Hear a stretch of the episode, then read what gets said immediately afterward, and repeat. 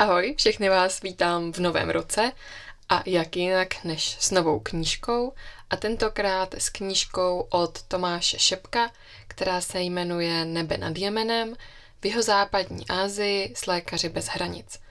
Tomáš je pražský chirurg a s lékaři bez hranic už byl na čtyřech misích, nebo on na těch misích byl takhle, byl ve čtyřech státech, na některý, v některých byl opakovaně. Byl dvakrát na Haiti, dvakrát v Afghánistánu, potom byl v Jižním Súdánu a naposledy o, vlastně už v loňském roce, v lednu 2019, o, odjel do Jemenu. A o téhle právě poslední misi je knížka, kterou mám. On o každé, té, o každé tom státu, kde byl, už napsal knížku, to znamená, ta o Jemenu je čtvrtá. A musím říct, že jsem rozhodně motivovaná si přečíst i ty předchozí knížky. Tomáš má poměrně specifický způsob psaní. A je to doktor, není to spisovatel. Mm, těžko se mi to popisuje, spíš to poznáte z toho čtení. On se s tím prostě moc nepáře. Ještě dodám, že proto, abyste se víc uměli představit, jak ta knížka vypadá a není to nějaký děj, který by vám vyspoiloval něco, co se bude dít, tak tentokrát nebudeme číst první kapitolu, ale posouvám se do první části, která už se odehrává přímo v tom místě, kde on na té misi působil, přeskakuju vlastně tu cestu, jak se tam dostal. A to už je všechno z úvodu a můžeme jít na to. Kapitola pátá. Ohňostroj. Ruce se mu míhají a já se marně snažím předvídat další pohyb, který udělá. Už pár let to dělám výhradně laparoskopicky. Na okraji precizně rozříznutých vrstev dává moskyta, malé peány. Kde já jsem tohle jenom naposledy viděl? Zřejmě asi ještě v nemocnici v lese u starých chirurgických psů na začátku tisíciletí. Věší mi konce peánů na prsty rychleji, než je stačím pobírat. Pod každou vrstvou jednou dvakrát zakrouží prstem, aby ji oddělil od vrstvy následující. Systematicky takhle pokračuje až do břicha. Kdy Dironův řez, říká. Dobře ty vole, na to už nemám pamatováka. Přesně pod řezem na nás vypadne appendix. Červovitý přívěsek. Je zadnícený a diagnostika výhradně rukama byla správná. Žádný ultrazvuk, žádná laboratoř. Anamnéza, předchorobí, klinický nález a řez. Za pár vteřin appendix oddělí, dvakrát přešije pahýl prošitím skrz střevo. To jsem nikdy takhle neviděl. Nechává pahýl volně a nezanořuje ho tabákovým stehem. Prý to tady takhle dělají. Denně udělá dvě až tři appendektomie a dobré výsledky jsem už na oddělení viděl. Každý jeho pohyb je vysoce efektivní. Nepůsobí překotně, ale výsledný čas od řezu po zašití operační rány je neuvěřitelných 9 minut. Anesteziolog pro něj pacienty ani neuspává. Pracujeme ve spinálním bloku do pátoře, takže ten mladík má jen znecitlivění od pupku ke špičkám palců na noze. Doktor Rámí, 38-letý chirurg. To jemu jsem dnes s radostí asistoval. A taky jsem zpytoval svědomí, kde jsem já chrápal, když tenhle člověk získával zkušenosti. Ayub mi z Čech píše, abych si dával bacha, co komu píšu a kam to rozesílám. Musím upřímně říci, že ne všechny, kterým své reportáže adresuji osobně znám. Už jste se někdy obávali, že co napíšete, vás může stát život? Přesně takhle to Ayub napsal.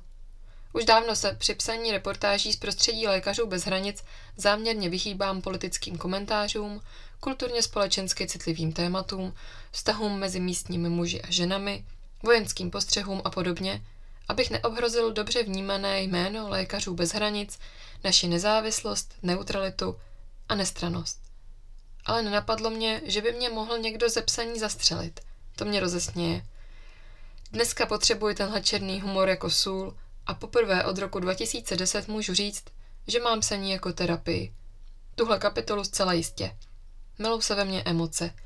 Nejsem na to moc zvyklý, většinou jim nedávám průchod. Emoce mě vždycky oslabovaly tam, kde jsem potřeboval výkon. Pacienta nezajímá, v jakém je chirurg rozpoložení. Čím jsem starší, tím si je ale víc a víc připouštím jako nutnou část i mého života. Dneska mě doslova lámou v kole. Silou vůle a k tomu se spožděním nad brzkým ránem se dám ke stroji, abych tohle vyťukal. Ale díky vám, čtenářům, mám pocit, že to dává smysl. Včera jsem se zbudil brzy nad ránem. Spal jsem tři hodiny. Bolí mě hrozně hlava a chce se mi zvracet. Bolí mě i žaludek. To první přičítám výškové nemoci, ale asi jen domnělé. Stále se pohybuji na úrovni gerlachovského štítu a to asi na výškovou nemoc nestačí. To druhé nevím, to se mi děje už půl roku. Je mi zima. Ráno je pod 10 stupni a okna zas tak perfektně netěsní. Přes den se ale vyhřívám v krásných 25. Kolem třetí to kulminuje skoro ke třicítce, což už je na mě moc. Ale se západem slunce nás okolní tří tisícovky halí zpátky do příjemného stínu a chládku, takže si večer na střeše zase beru svetr. Vyčistím si zub, s radostí si zase zaskvotuji na tureckém hajzlíku a jdu o dvě patra výše do kuchyně. Máme nového kuchaře.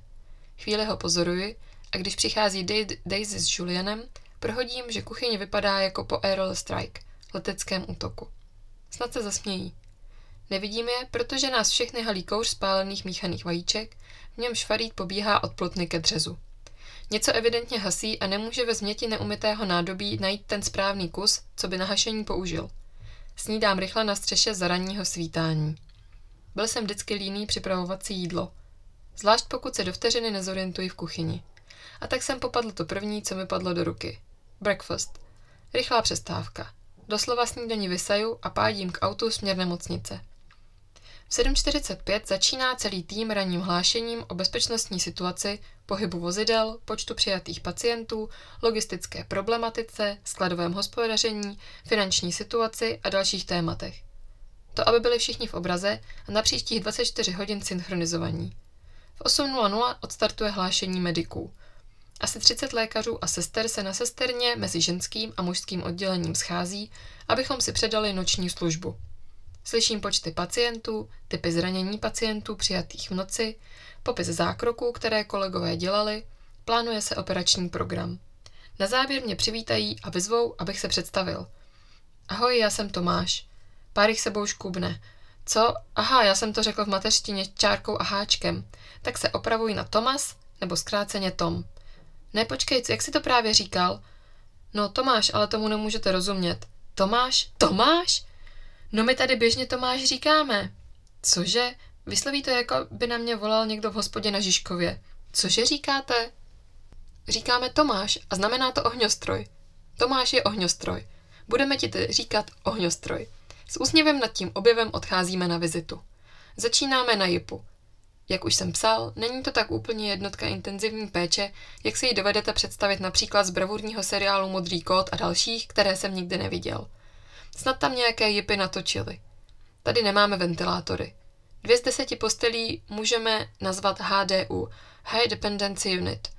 Na první leží prostřelená holka, nestihl jsem věk a odhaduji maximálně 13. Průstřel břicha. Podle popisu rozervané tlusté střevo a tisíc malých střepin z kulky roztříštěných o vrchol pánevní kosti. Kolega jí musel udělat dočasný vývod. Je bledá, sotva mluví, stěžuje se na bolest a žízeň. Vedle ní leží mladý kluk. Má za sebou tři laparatomie, revize břišní dutiny. Při první se nic nenašlo a on zapřel úraz. Proto chirurga nenapadlo prohlédnout i zadní část sleziny. Když, slav, když se stav nelepšil, chirurga už to napadlo a zkontroloval i toto.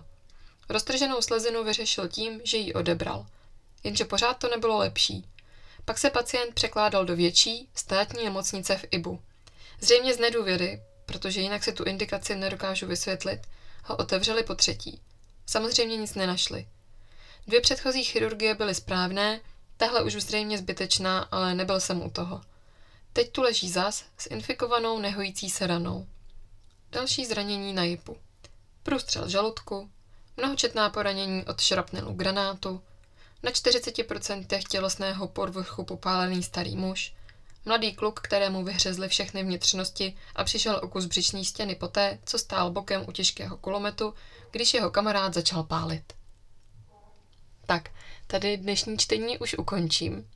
Musím říct, že tohle pro mě bylo opravdu těžký přečíst, protože ty lékařské výrazy, já vím, že se vám zdá, že jich tam nebylo moc, ale pro mě bylo. Jsou to slova, které se velice těžko vyslovují a ta knížka je toho poměrně plná věcí, kterým jsem třeba já úplně nerozuměla. Určitě pro někoho z lékařského prostředí to bude všechno srozumitelný, nicméně mě to vůbec nevadilo. Chápu, že tam prostě popisuje i ty techničtější věci a není to jenom takové blábolení na prázdno, otevřeli jsme mu břicho, měl zlomenou nohu, ale jsou to takové speci- specifičtější popisy toho, eh, co se těm lidem dělo, jak je operovali, ale není to jenom o tom, prosím vás, určitě tam je i popis toho, jak tam žil, jaké byly vztahy s kolegy a popisování takového běžného života v tom Jemenu, kde zuří válka a eh, je to jedno z nejméně bezpečných míst na světě. Tímhletím svoje čtení pro dnešek končím. Uh, pokud jste už četli nějaké předchozí knížky od Tomáše Šepka, budu rádi, když mi napíšete na můj Instagram knižní podřídko First Minutes a doufám, že se uslyšíme u dalšího dílu. Mějte se krásně a ahoj.